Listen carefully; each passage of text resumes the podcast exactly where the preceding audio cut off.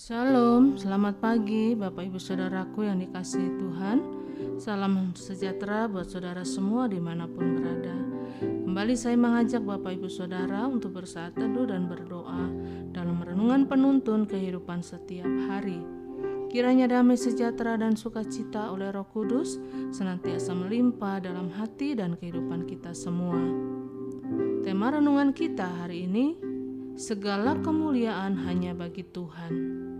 Ayat bacaan kita terdapat di dalam Galatia 1 ayat 1-5 dan di dalam ayat yang kelima berkata demikian. Baginya lah kemuliaan selama-lamanya. Amin. Bapak Ibu Saudaraku yang dikasihi Tuhan, tahukah kita bahwa dosa yang paling besar ialah jika kita mencuri kemuliaan Tuhan. Allah adalah Allah yang layak kita puji karena Dia adalah Allah yang menyediakan segala-galanya buat kita. Bahkan Dia mati buat kita, Dia tebus dosa kita, Dia angkat kita dari kegelapan dan dijadikannya kita menjadi anak-anak-Nya. Jadi kalau kita mencuri kemuliaan Tuhan, maka sebenarnya kita sudah menolak kasih karunia Allah dalam hidup kita. Ketika kita berkata kepada diri kita sendiri bahwa semua yang terjadi dalam hidupku ini semua karena kemampuanku, apa yang kucapai semua karena kehebatanku, semua karena kekuatanku, itu berarti kita sedang mencuri kemuliaan Allah. Tetapi waktu segala pujian kita berikan hanya kepada Tuhan, segala hormat dan kemuliaan kita berikan kepada Tuhan, maka kita akan kuat menghadapi setiap tekanan, kita akan kuat menghadapi masa-masa yang sukar dalam hidup kita. Dan mengapa demikian? Karena kita mengerti bahwa segala kebaikan itu datangnya dari Tuhan. Segala yang kita miliki adalah dari Tuhan dan kita tidak dapat hidup tanpa Tuhan. Karena itu hanya Dialah yang layak untuk menerima segala pujian, hormat, dan kemuliaan. Nah, karena itu Bapak Ibu Saudaraku yang dikasihi Tuhan, pertanyaannya, bagaimana kita dapat memberikan segala pujian, hormat, dan kemuliaan hanya bagi Tuhan? Dari ayat bacaan kita hari ini, kita pelajari yang pertama, yaitu kalau kita menyadari panggilan hidup kita.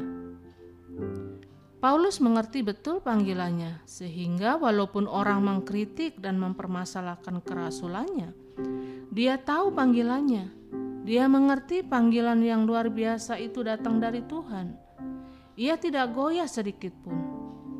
Dia tahu segala kemuliaan hanya bagi Allah. Dia tidak kecewa. Dia tidak tertekan dalam melalui semua peristiwa dalam hidupnya. Tetapi Paulus sadar bahwa dia melayani hanya untuk Yesus. Dan Dialah yang telah memanggil dan menetapkannya untuk menjadi seorang hamba Tuhan. Dan yang kedua, pelajaran apa yang kita dapat dari ayat bacaan kita hari ini? Dan bagaimana kita dapat memberikan segala pujian, hormat, dan kemuliaan hanya bagi Tuhan? Yaitu ketika kita menyadari bahwa kuasa kebangkitannya nyata dalam hidup kita. Paulus berkata, engkau bisa saja mempersoalkan kerasulanku, tetapi bagiku segala kemuliaan hanya bagi Yesus. Hanya itu yang menjadi tujuan hidup Paulus. Hanya itu yang Paulus capai dan kerjakan di dalam pelayanannya. Karena Allah Bapa yang telah membangkitkan Kristus dari antara orang mati dan kuasa itu yang diberikannya kepada Paulus. Sehingga tantangan bagaimanapun di depannya tidak akan membuat Paulus mundur. Dan kuasa kebangkitan Kristus juga yang akan memampukan kita untuk berjalan maju melihat kemuliaan Tuhan. Dan yang ketiga, bagaimana kita dapat memberikan segala pujian, hormat, dan kemuliaan hanya bagi Tuhan, yaitu kalau kita menyadari penyertaan Tuhan dalam hidup kita. Ayat yang ketiga, ada kasih karunia dan ada damai sejahtera. Kasih karunia adalah sesuatu yang kita terima meskipun sebenarnya kita tidak layak untuk menerimanya. Tetapi damai sejahtera adalah sukacita yang berlimpah yang ada di dalam kita yang dapat mengatasi segala sesuatu yang ada di luar kita. Damai sejahtera adalah sesuatu yang ada di dalam kita, yang Bapa berikan kepada kita, sehingga bisa mempengaruhi segala sesuatu yang di luar.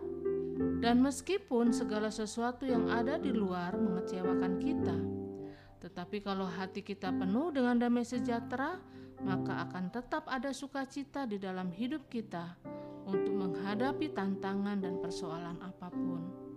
Dan yang keempat, bagaimana kita dapat memberikan segala pujian, hormat, dan kemuliaan hanya bagi Tuhan, yaitu ketika kita menyadari kasih dan pengorbanan Kristus.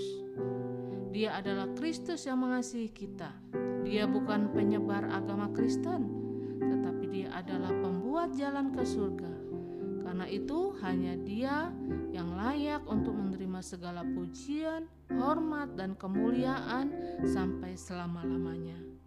Jadi Bapak, Ibu, Saudaraku yang dikasihi Tuhan, apapun pergumulan yang sedang saudara hadapi saat ini, ingatlah bahwa Tuhan Yesus sudah mati di atas kayu salib untuk menyelesaikan segala sesuatu bagi kita. Karena itu, hanya Dialah yang layak untuk menerima segala pujian, hormat, dan kemuliaan. Dan percayalah bahwa ketika kita selalu memberikan pujian, hormat, dan kemuliaan hanya bagi Dia, maka kita akan mengalami kuasa, mujizat, serta jalan-jalan hidup kita ada dalam tuntunan Tuhan, sehingga kita akan hidup dalam kemenangan dan mujizat setiap hari. Amin. Mari kita berdoa. Kami bersyukur Tuhan buat kebenaran firman-Mu pada pagi hari ini yang Tuhan tetapkan untuk menjadi penuntun dalam kehidupan kami. Bapa, sesungguhnya kami menyadari segala sesuatu datangnya dari Tuhan. Bahkan jaminan hidup kami, keselamatan kami, Engkau yang telah mengerjakannya bagi kami. Karena itu Tuhan, kami mau belajar untuk memberikan segala pujian, hormat, dan kemuliaan hanya bagi Tuhan. Karena kami tidak memiliki apa-apa yang patut kami banggakan. Dan kami tahu semuanya datangnya hanya dari Tuhan. Karena itu kami mau kembalikan hanya untuk kemuliaan nama Tuhan. Pimpin kami ya Roh Kudus, sertai langkah hidup kami dengan firman-Mu setiap hari, agar hidup kami senantiasa boleh menyenangkan hati Tuhan. Dan segala pujian itu kami kembalikan hanya bagi-Mu. Di dalam nama Tuhan Yesus kami berdoa. Haleluya. Amin. Kiranya berkat yang sempurna dari Allah Bapa kita, kasih karunia dari Tuhan Yesus Kristus, dan persekutuan yang indah dengan Roh Kudus menyertai kita semua dari sekarang ini dan sampai selama-lamanya. Maju terus dalam tuntunan Tuhan. Tetap semangat saudaraku, sampai jumpa esok hari dalam penuntun kehidupan setiap hari, dan Tuhan Yesus memberkati.